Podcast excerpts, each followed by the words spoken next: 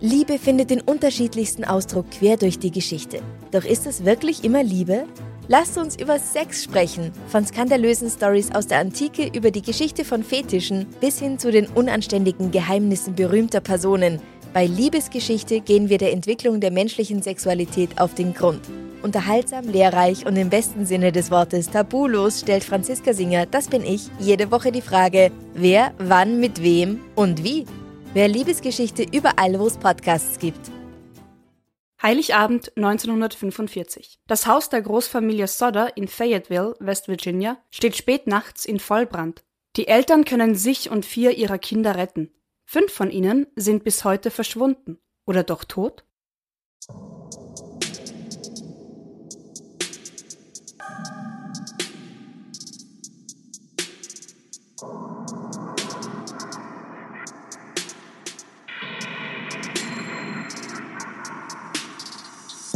Servus, Christi! herzlich willkommen bei Darf's ein bisschen Mord sein? Dein Podcast zum Thema wahre Verbrechen. Mein Name ist Franziska Singer. Und ich bin Amrei Baumgartel. Bevor wir beginnen, möchte ich kurz darauf hinweisen, dass es zahlreiche Möglichkeiten gibt, uns und diesen Podcast zu unterstützen. Mehr dazu gibt's am Ende dieser Folge.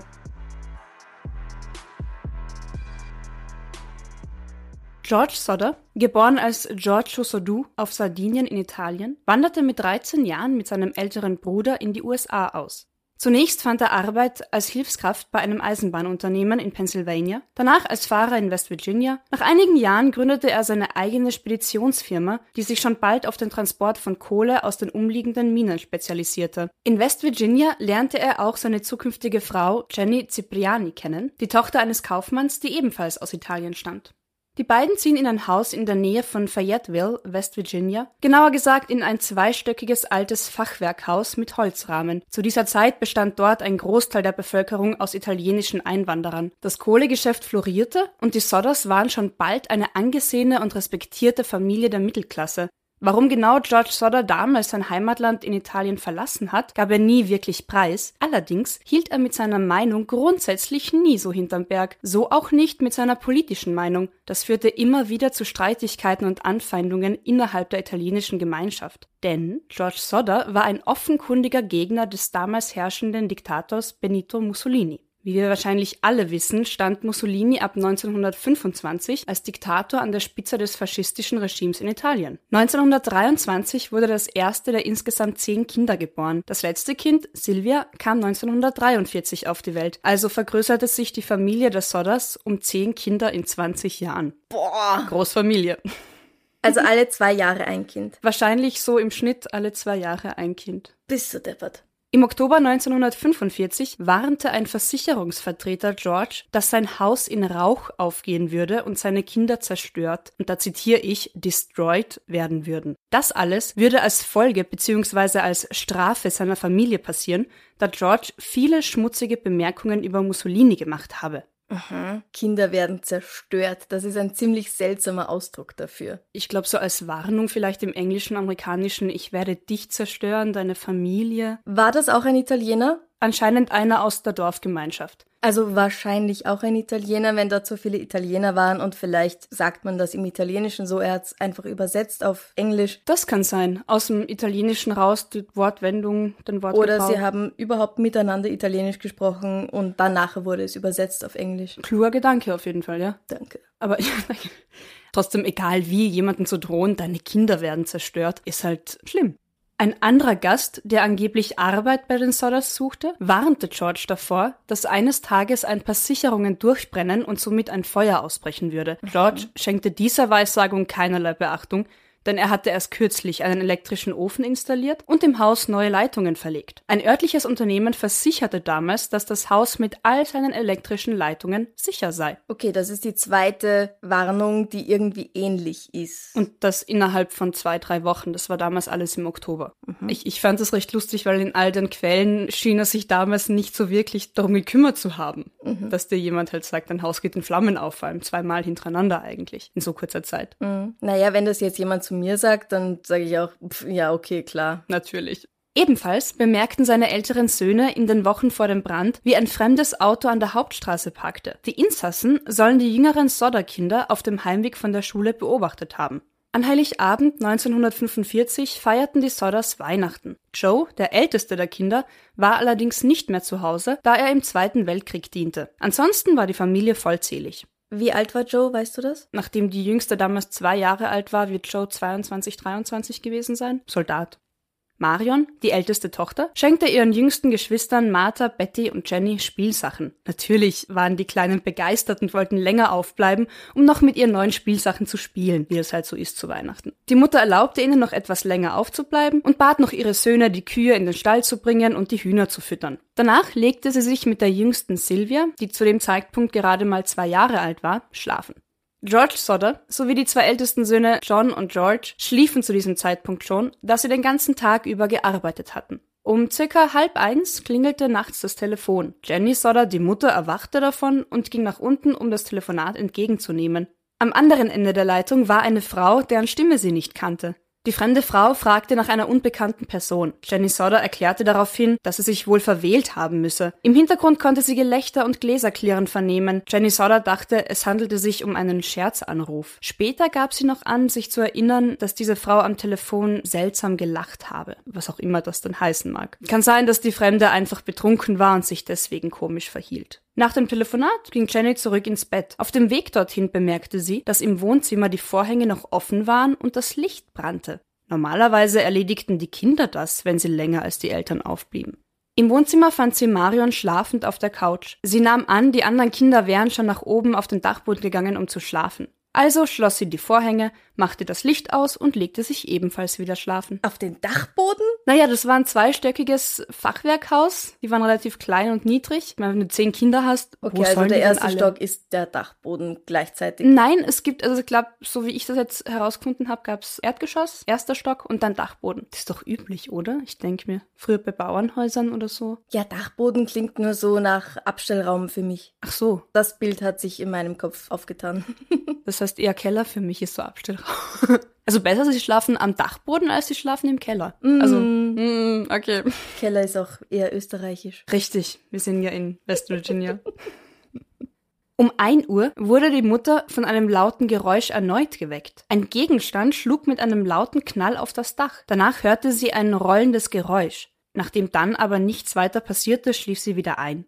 Eine halbe Stunde später erwachte sie wieder und roch Rauch. Sie entdeckte ein Feuer in George Arbeitszimmer. Ein Feuer, das sich von der Telefonleitung und dem Sicherungskasten ausbreitete. Sie weckte George, der wiederum seine älteren Söhne weckte. Die beiden Eltern sowie Marion, Sylvia und die beiden älteren Söhne konnten aus dem Haus flüchten und riefen verzweifelt nach den anderen Kindern auf dem Dachboden, bekamen aber keine Antwort. Hinauf konnten sie nicht mehr, da die Treppe schon in Flammen stand. George Sodder versuchte natürlich, seine Kinder auf dem Dachboden zu retten. Er versuchte zuerst barfuß die Wand Wand hinaufzuklettern.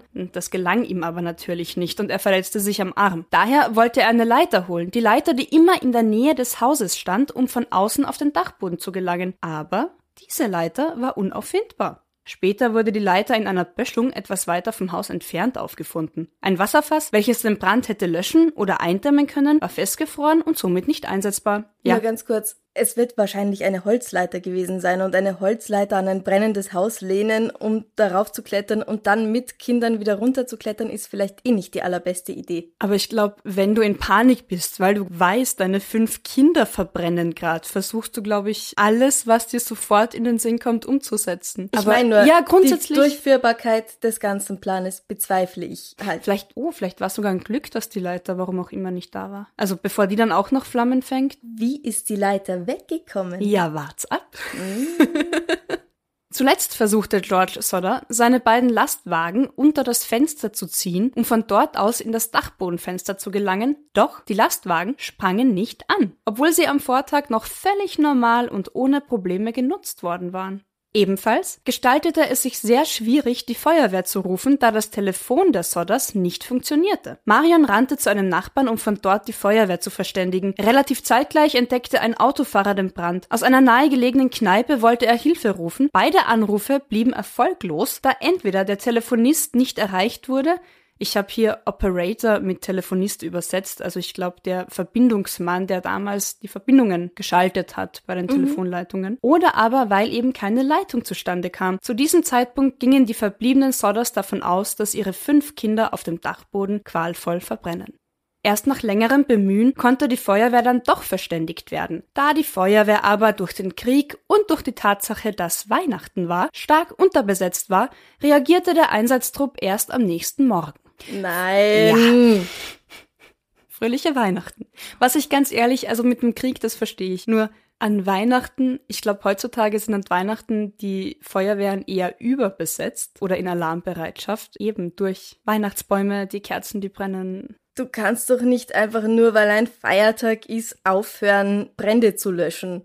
Wo einfach das gesamte Hab und Gut weg ist von jemandem, nur weil du zu faul bist, von deinem Butterbrot aufzustehen. Richtig, oder vom Weihnachtsbraten. Wo Menschen vielleicht auch noch verbrennen. Oder Tiere, wenn der Stall brennt. Naja, egal wie, also Feuer ist wahnsinnig bedrohlich und dafür gibt's Danke an alle Feuerwehren in diesem Zusammenhang. Mhm. Aber ja, bitte seid bereit. Feuerwehrkommandant Chief Morris sagte am nächsten Tag aus, es hätte so lange gedauert, da keiner da war, der fähig war, die Löschfahrzeuge zu fahren und zu bedienen. Und so musste er warten, bis jemand verfügbar war. Das Haus brannte innerhalb von 45 Minuten komplett ab. Die Feuerwehr, einer der Feuerwehrmänner war übrigens Jenny Sodders Bruder, konnte nicht mehr viel machen. Sie durchsuchten die Brandruinen und die Überreste des Hauses. Um 10 Uhr erklärte Chief Morris den Sodders, dass man keinerlei Knochen gefunden habe, wie er es erwartet hätte. In anderen Berichten wiederum heißt es, sie hätten ein paar Knochenfragmente sowie innere Organe gefunden, dies jedoch nicht den Sodders mitgeteilt. Was heißt, wie er es erwartet hat? Der Feuerwehrchef zu der damaligen Zeit ging davon aus, dass Körper sowieso verbrennen bei Feuer und deswegen rückstandslos. Rückstandslos. Aha, deswegen okay. findet man natürlich nichts. Weißt du was? Ja. Der Nein. Grund, warum niemand fahren konnte und niemand fahren wollte, ist einfach, dass die zwei Hanseln, die dort waren, stockbesoffen waren. Wahrscheinlich und deswegen unfähig waren. Vielleicht unterstellen wir ihnen jetzt was, aber vielleicht äh. waren sie deswegen unfähig. Na, ich glaube ganz fest daran. Außerdem sollen sie sich doch wehren. Ich glaube, die leben nicht mehr.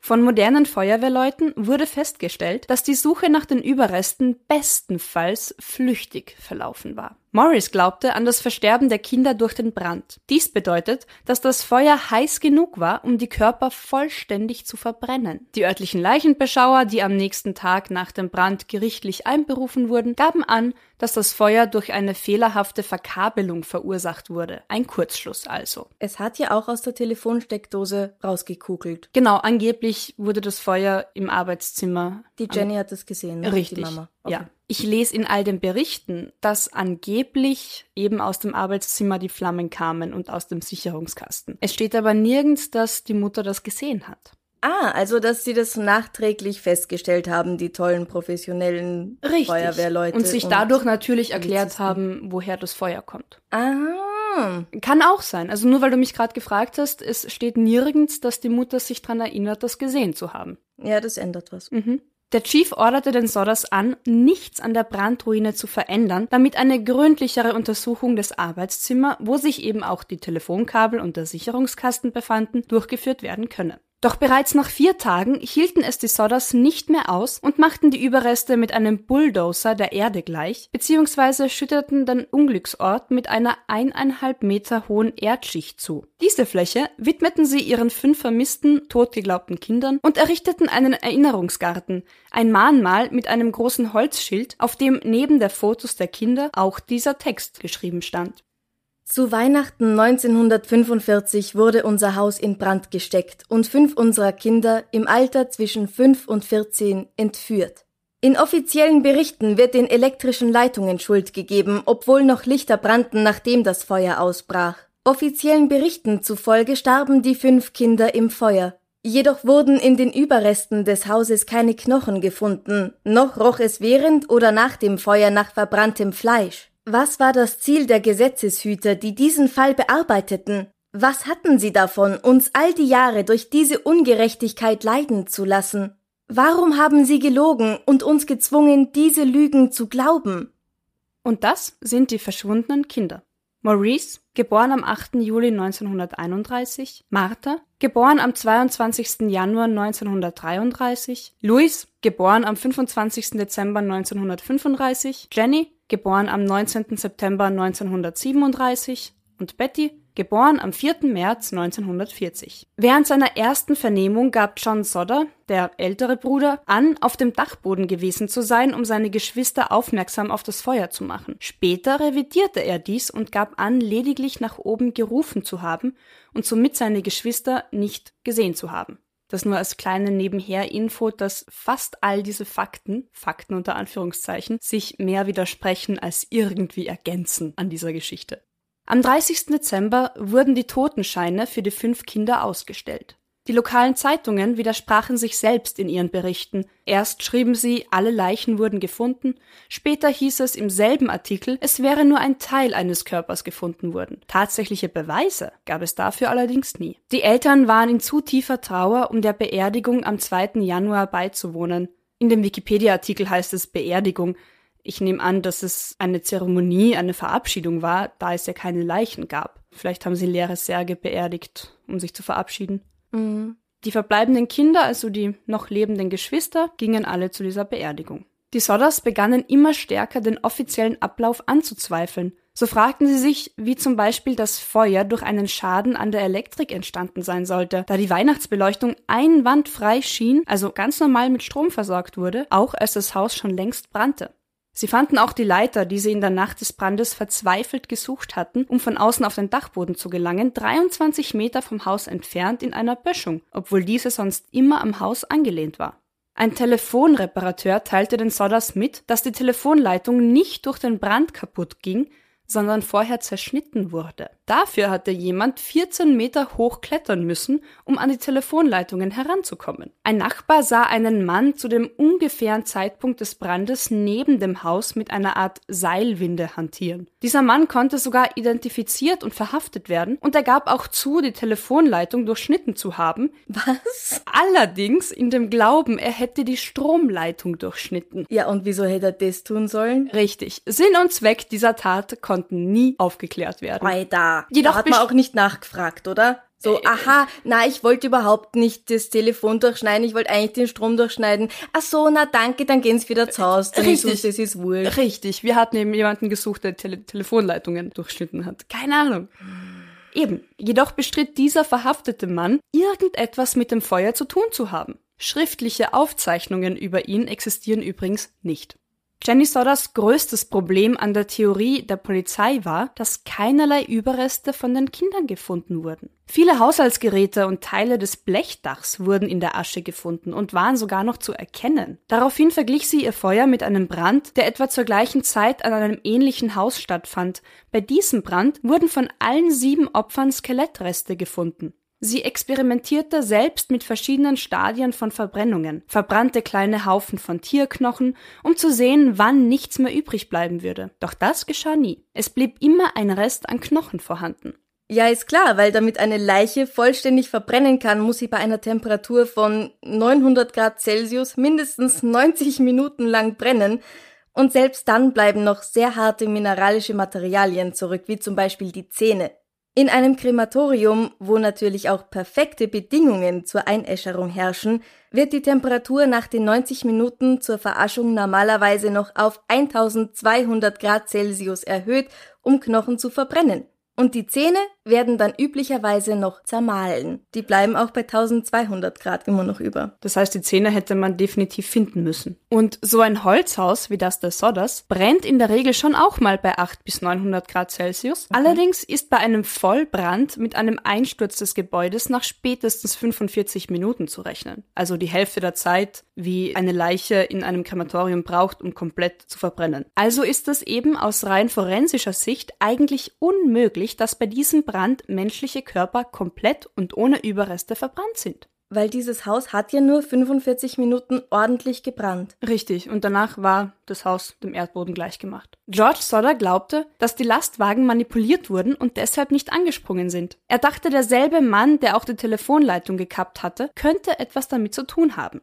Einer seiner Schwiegersöhne meinte jedoch 2013 zu einer Journalistin, dass er es auch für möglich hielt, dass George Sodder aufgrund seiner Panik den Motor der Lastwagen einfach nicht zu laufen bekommen habe. Also, wenn mir auf der Straße das Auto abstirbt, im fließenden Verkehr, dann springt's auch lieber mal nicht an, als dass es anspringt, oder? Ja, stimmt schon, dass das so sein kann. Ich denke mir nur, eventuell hat man dann diesen Moment, wo man doch atmet und es einfach hinkriegt. Gerade wenn das Leben der Kinder am Spiel steht, wo man ja vielleicht noch mehr Energien irgendwie freisetzt oder Kräfte. Ja, also vielleicht hat wirklich jemand Marder gespielt in den Autos. Durchaus. Wird darüber gesprochen, ob die Autos, diese LKWs danach je wieder ordentlich funktioniert haben. Angeblich haben sie am nächsten Tag wieder super funktioniert. Aha, na gut, dann nehme ich es zurück. Angeblich. Also es gibt so Hm. viele angebliche Fakten. Fake News. Fake News. Lange Zeit dachte man, die nächtliche Anruferin könnte vielleicht in den Vorfall verwickelt sein. Ermittlungen brachten allerdings zutage, dass diese Frau sich wirklich nur verwählt hatte und betrunken war. Es gibt allerdings weitere Hinweise auf ein gelegtes Feuer. Ein Busfahrer gab an, am späten Heiligabend mehrere Personen gesehen zu haben, die, ich zitiere, Feuerbälle auf das Sodderhaus warfen. Im Frühjahr, nachdem der Schnee weg war, fand Jenny Sodder einen kleinen, runden, dunkelgrünen, harten, Gummiball ähnlichen Gegenstand. George Sodder erinnerte sich, dass seine Frau einen lauten Schlag in der Nacht hörte und meinte, es könne sich bei dem Gegenstand durchaus um eine Handgranate, Ananasbombe oder ein ähnliches Hilfsmittel zur Brandbeschleunigung handeln. Familie Sodder vermutete sowieso, dass der Brand im Dachgeschoss begonnen hatte, konnte das aber nicht nachweisen und die Feuerwehr verifizierte diese Annahme nie.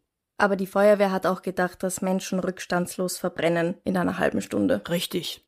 Es gibt eine Zeugin, die behauptet, die vermissten Kinder während des Feuers in einem vorbeifahrenden Auto gesehen zu haben. Eine andere meint, sie habe den fünf Kindern am Morgen nach der Tragödie Frühstück serviert. Beide Hinweise verliefen sich aber ins Leere. Die Sodders engagierten einen Privatdetektiv, der die dubiosen angeblichen Fakten in Augenschein nehmen sollte, und dieser entdeckte auch bald, dass einer der Gutachter, der das Feuer als Unfall deklarierte, derselbe Versicherungsverkäufer war, der George Sodder vor geraumer Zeit, im Oktober, wir erinnern uns, warnte, dass sein Haus in Flammen aufgehen und seine Kinder zerstört werden würde. Der Detektiv fand auch heraus, dass der Feuerwehrkommandant Morris entgegen seinen Angaben im Bericht ein Herz in den Überresten des Hauses gefunden und in einer Metallbox begraben haben soll. Ein Herz. Ein Herz. Als Morris damit konfrontiert wurde, gab er sein Vorgehen zu und zeigte den Sodders die Stelle, wo die Metallbox begraben war. Eine Obduktion des Inhalts ergab allerdings, dass es sich um eine Rinderleber handelte und dass dieses Organ noch nie in der Nähe eines Feuers war. Als Grund für sein Handeln gab Morris an, er habe den Sodders helfen wollen, endlich mit dem Fall abzuschließen und ihnen einen Grund für die Gewissheit liefern wollen, dass die fünf Kinder wirklich im Feuer umkamen. Darf ich kurz rekapitulieren? Bitte. Knochen verbrennen vollständig, aber das Herz kann man mitnehmen und dann einbuddeln. Vor allem nur eins. Ich suche keine Logik, ich wollte es nur nochmal ganz klar sagen. Mach das, mach das. Ja, ja. Mhm. Ja, es geht noch weiter. Ich, ich fühle mit diesen armen Eltern mit. George Sodder begab sich immer wieder selbst auf die Suche nach seinen Kindern. So reiste er zum Beispiel nach New York, weil in einer Ballettzeitschrift ein Mädchen einer seiner Töchter ähnlich sah. Allerdings wurde ihm verboten, die Tänzerin dort zu sehen oder zu kontaktieren. Er wendete sich auch an das FBI. Das FBI jedoch verweigerte seine Unterstützung, da die örtliche Polizei und Feuerwehr den Fall als Unfall und als abgeschlossen betrachteten. Dennoch gaben die Sodders die Hoffnung nicht auf und verteilten Flyer, errichteten Hinweistafeln und versprachen erst 5000, bald sogar 10.000 US-Dollar für Informationen, die immerhin zu einem der fünf vermissten Kinder führen würden. Damals 5000 oder 10.000 Dollar, das ist heute wie viel Geld? Wir befinden uns im Jahr 1946 jetzt. 5000 US-Dollar damals sind laut Google heutzutage knapp 66.000 US-Dollar. Wow. Und dann haben sie es noch verdoppelt auf 130.000 Dollar. Und bedenkt, die hatten gerade all ihr Hab und Gut verloren. Ihr Haus ist niedergebrannt. Wie haben die sich das leisten können? Ich habe keine Ahnung. Also entweder sie hatten, sie haben reiche Verwandte irgendwo in Italien, sie haben vielleicht Verbindungen zur Mafia. Vielleicht war es auch nur ein Versprechen, ein verzweifeltes, das nicht wirklich eingehalten werden Ah konnte. ja, okay. Keine Ahnung. Daraufhin meldete sich Ida Crutchfield, die ein Hotel führte, und behauptete, die Kinder irgendwann nach dem Feuer sie erinnere sich nicht mehr an das genaue Datum, in Begleitung von zwei Frauen und zwei Männern aller italienischer Abstammung für eine Nacht beherbergt zu haben. Sie habe die Kinder ganz freundlich angesprochen, aber einer der Männer habe relativ wütend auf Italienisch auf die Kinder eingeredet, woraufhin niemand mehr mit ihr gesprochen habe. Auch wenn die Sichtung gerade in Begleitung von italienischen Erwachsenen durchaus Sinn ergeben würde, mhm. wurde Aidas Aussage bald als Falschaussage verbucht, da zwischen dem Feuer und ihrer Meldung schon bald fünf Jahre vergangen waren. Und das, obwohl damals gleich nach dem Unglück die Fotos der Kinder mit großer Reichweite publik gemacht wurden. Also wahrscheinlich wollte die einfach Geld. Die wollte abcashen. Ja. Und es ist ja auch so, dass die Erinnerung, dass man der nicht vertrauen kann. Richtig. Etwas, das fünf Jahre zurückliegt, plötzlich hat jemand ein anderes Gesicht. Oder ich habe mich erinnert, ach, da waren doch mal unfreundliche italienische Familien zu Besuch. Kann ja sein. Aber ja,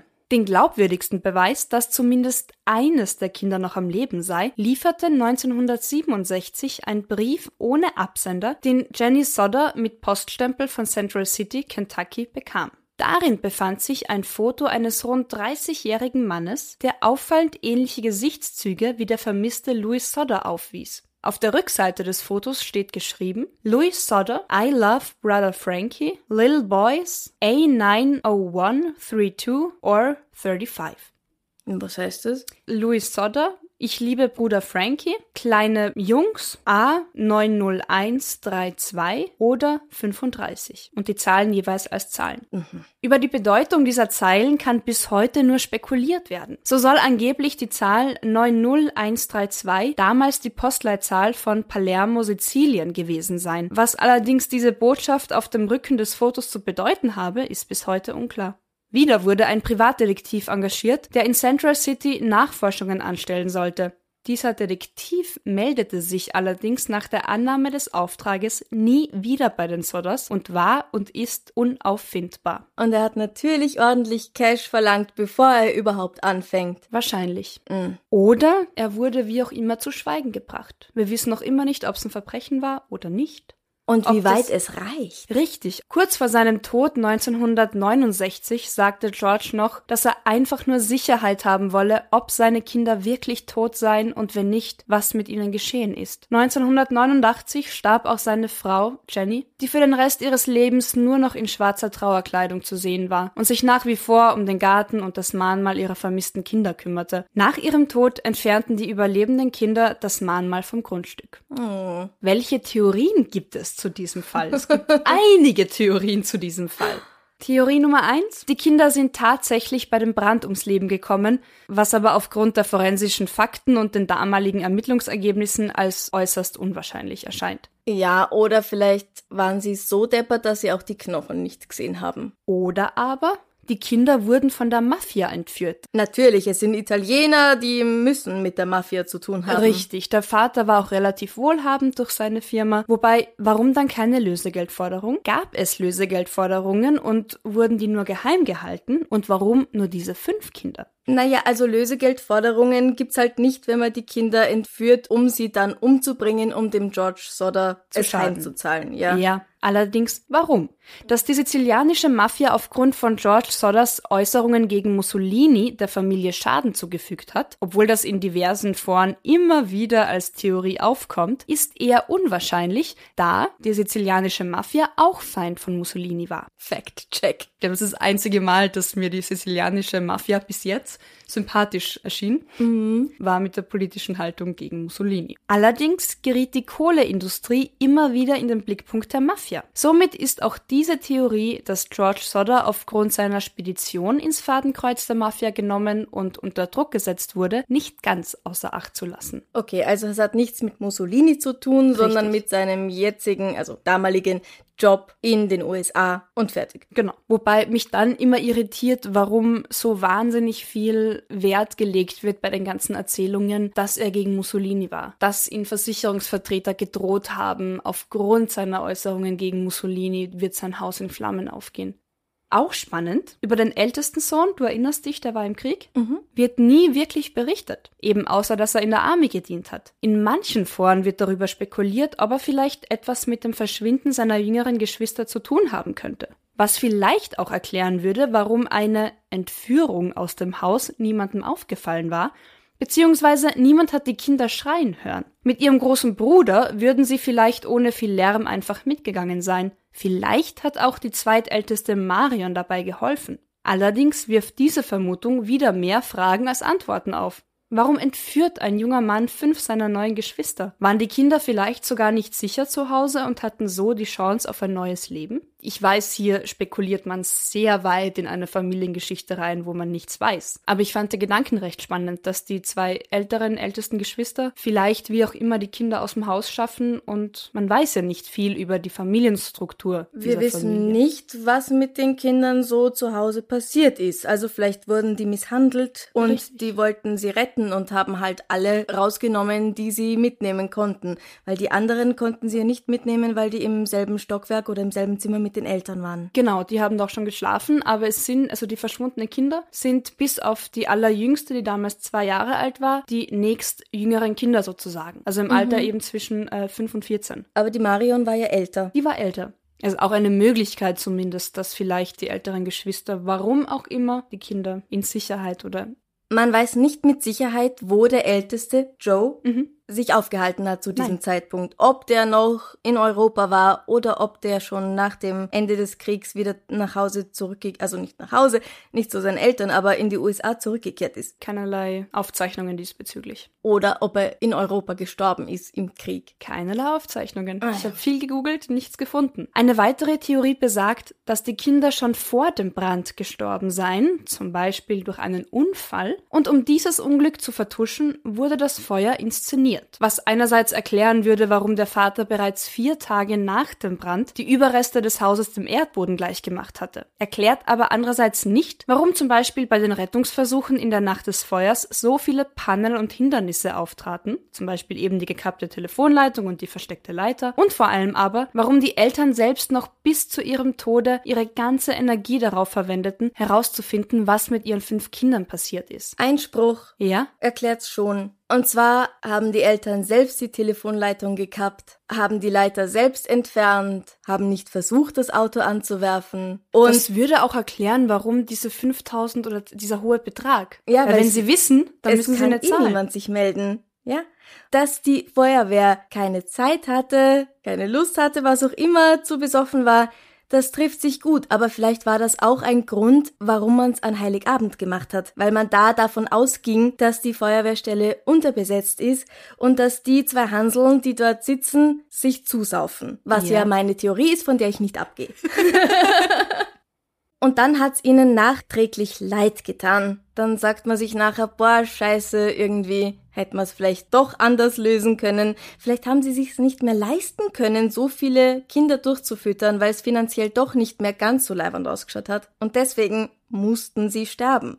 Eine Theorie. Ja, oder es gab wirklich einen Unfall. Gut, in dem Licht sieht diese Theorie sehr logisch aus. Ich weigere mich nur, diese Theorie irgendwie als, als wahr anzunehmen. Ich, ich mag die Geschichte von den Eltern, die bis zum Lebensende alles tun, um ihre Kinder wieder zu. Vor allem, woher dann dieses Foto mit, mit, mit Louis in seinen 30ern? Es gibt immer wieder Vollidioten, die sich mit sowas einen Spaß machen. Es ist überhaupt nicht lustig, aber heute gibt's Internet-Trolls. Ja, ja, Das stimmt. waren die Ja. Brieffoto-Trolls. Aber falls sie es selber waren oder nur der George es selber war, als Vater, als Brotverdiener, gebe ich jetzt ihm mal die theoretische Schuld, nachdem er das oder sie beide das vielleicht so gemacht haben, dass sie die Kinder umgebracht haben oder einen Unfall vertuscht haben, haben sie dann selbst angefangen zu glauben, dass sie es nicht waren, dass es jemand anders war. Und der Verlust ist natürlich stark, egal wie sie umkamen, wenn sie umkamen. Und dadurch wird die Verzweiflung und die Trauer ja sicher auch eben sehr real und auch wirklich wahr für die Eltern. Frage ist nur trotzdem, wo sind die Knochen? Mich irritiert dieses, dieses Mahnmal und dieser Mahngarten. In dem Bericht stand wirklich und in vielen Berichten, vielleicht haben die auch voneinander abgeschrieben, mit einem Bulldozer der Erde gleichgemacht. Das, das ist die Familie Sodder. Bis heute ungeklärt, wo diese fünf Kinder sind. Ich weiß es. Ja? Wo? UFOs. UFOs! UFOs sind immer. Wenn gar nichts mehr geht, dann UFOs. Ein sehr interessanter Fall. Vielen Ja, Dank. ja. Und so weihnachtlich. Besinnlich und ruhig. Mm. Und sicher. Wenn dir die heutige Folge gefallen hat und du gern ein bisschen mehr davon hättest, folge uns auf Instagram at darf's ein bisschen Podcast, teile die Folge auf Facebook, gib uns fünf Sterne in deiner Podcast-App und erzähl all deinen Freunden und Kollegen von uns. Du kannst uns auch auf einen Glühwein oder eine Limo oder eine Packung Chips einladen und zwar unter co-fi.com slash darf's ein bisschen Mord sein wenn du gern ein bisschen Extras hättest, kannst du uns auf Steady unterstützen. Steady gibt uns die Möglichkeit, jede Woche eine neue Folge plus monatliche Bonus-Episoden und anderes exklusives Material herzustellen. Alle Links gibt es auf unserer Homepage darf's ein bisschen Mord sein.com. Und jetzt was Schönes zum Abschluss. Noch was Schönes zum Abschluss. Ja. Wenn du mit irgendjemandem auf dieser Welt zu Abend essen könntest, egal ob die Person heute am Leben ist oder schon längst tot, wen würdest du auswählen? Puh. Also ganz, ganz, ganz spontan die erste Person, die mir in Sinn kam, ist Marilyn Monroe. Mm. Frag mich nicht, warum. Wieso? Es ist kein Warum, das stimmt. Das ist eine wahnsinnig gute Frage.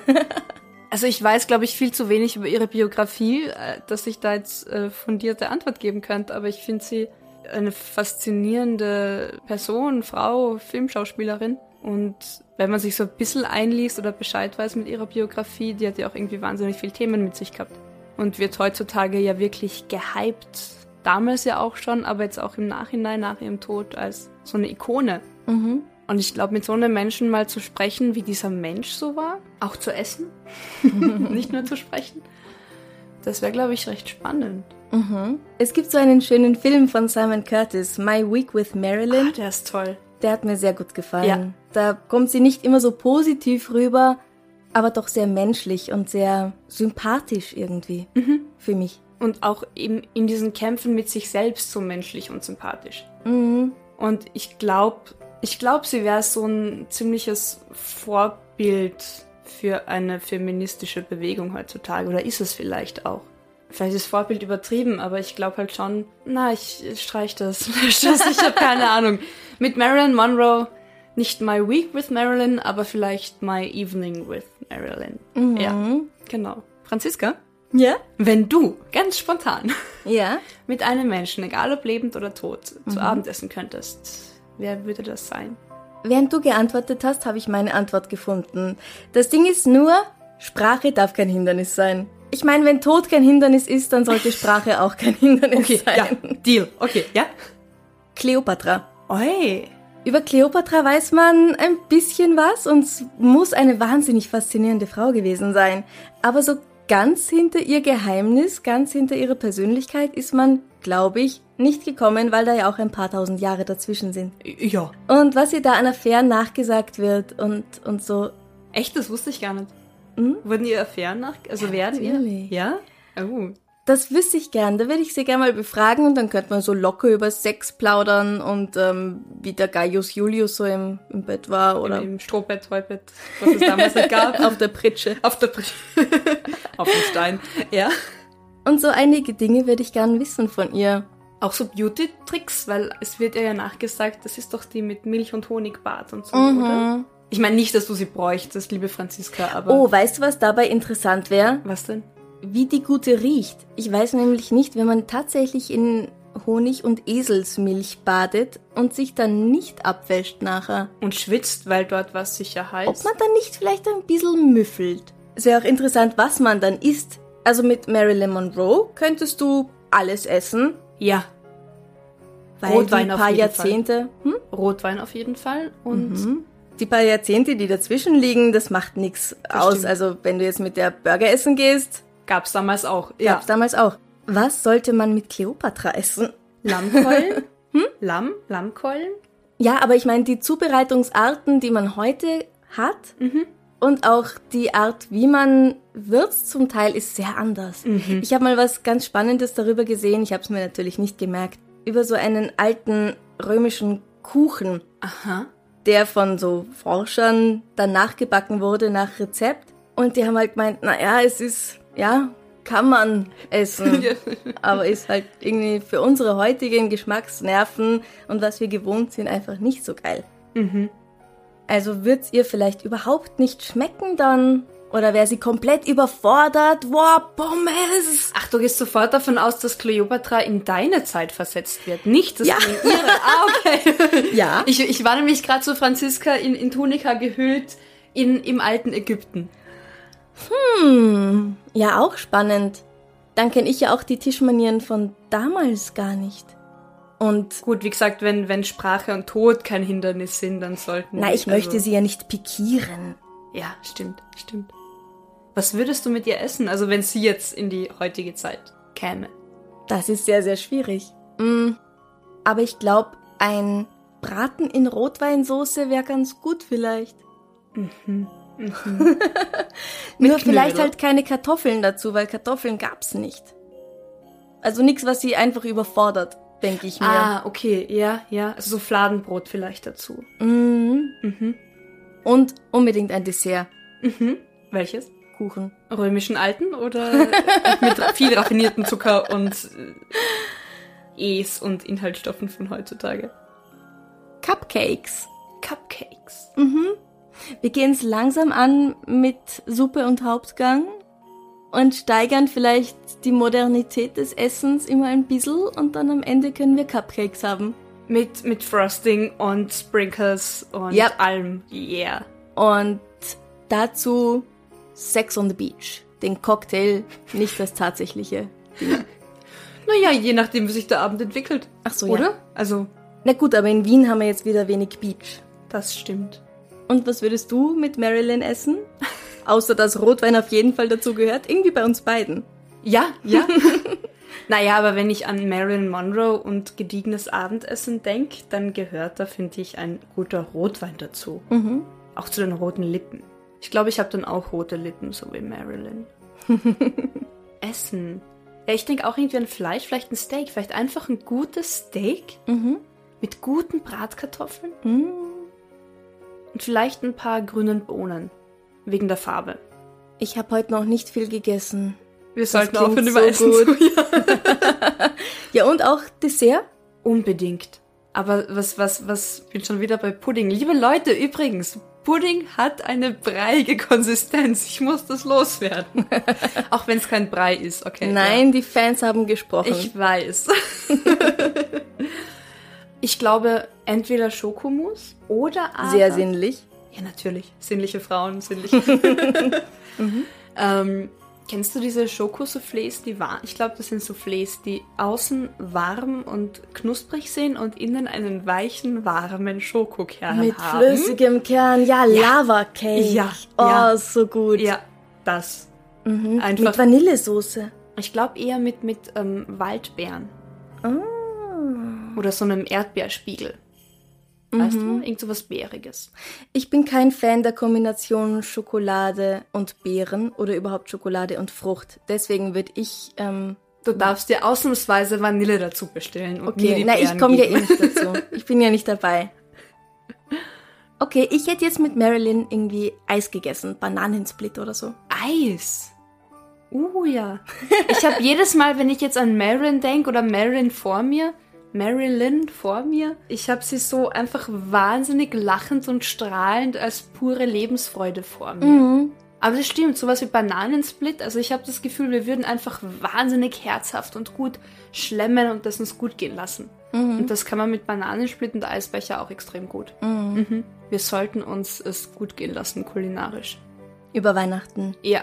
Definitiv. Vielleicht mit ein bisschen Rotwein, das klingt schon so durch. Äh, Na, irgendwas. Schokolade und Rotwein ist immer gut für die Nerven, für den... Ja, nicht fürs Histamin. Ah, das, das hat auch Weihnachtsferien. Das kommt im neuen Jahr dann wieder zurück. Ja, wir sollten es uns gut gehen lassen. Schlemmen, genießen. Definitiv. Weißt du, was lustig ist? Ich lese, also ich höre fast nie, stimmt nicht, ich höre nie auf die Horoskope, die jetzt so in Standardzeitschriften mal abgedruckt sind. Aber ich lese sie recht gern. Und das, Ich, glaub- lese es auch seit 20 Jahren immer wieder auf dem Zuckerbackerl und es steht immer das Gleiche. drauf. Richtig. Ja, auf den Zuckerpacker sowieso. Und ich, das erste Mal, dass ich ein Horoskop von mir total gern ernst nehme, für Dezember bei meinem Horoskop, es war irgendeine Frauenzeitschrift, die irgendwo auflag, stand, zählen Sie keine Kalorien, Ihr Körper braucht die Energie. Mhm. Im Dezember, ich finde das super. Könnten Sie sich vielleicht was gedacht haben, während Sie das geschrieben haben? Ja, aber nur auf meinen Körper gemünzt. aber das ist, das, das finde ich mal ein Horoskop, das man durchaus ernst nehmen kann. Ja, Zählt keine. Kalorien, genießt die Zeit. Und vielleicht wollen unsere Hörer uns ja auch sagen, mit wem sie gerne zu Abend essen würden. Und was? Und was, sehr wichtig. Ja, einfach kommentieren.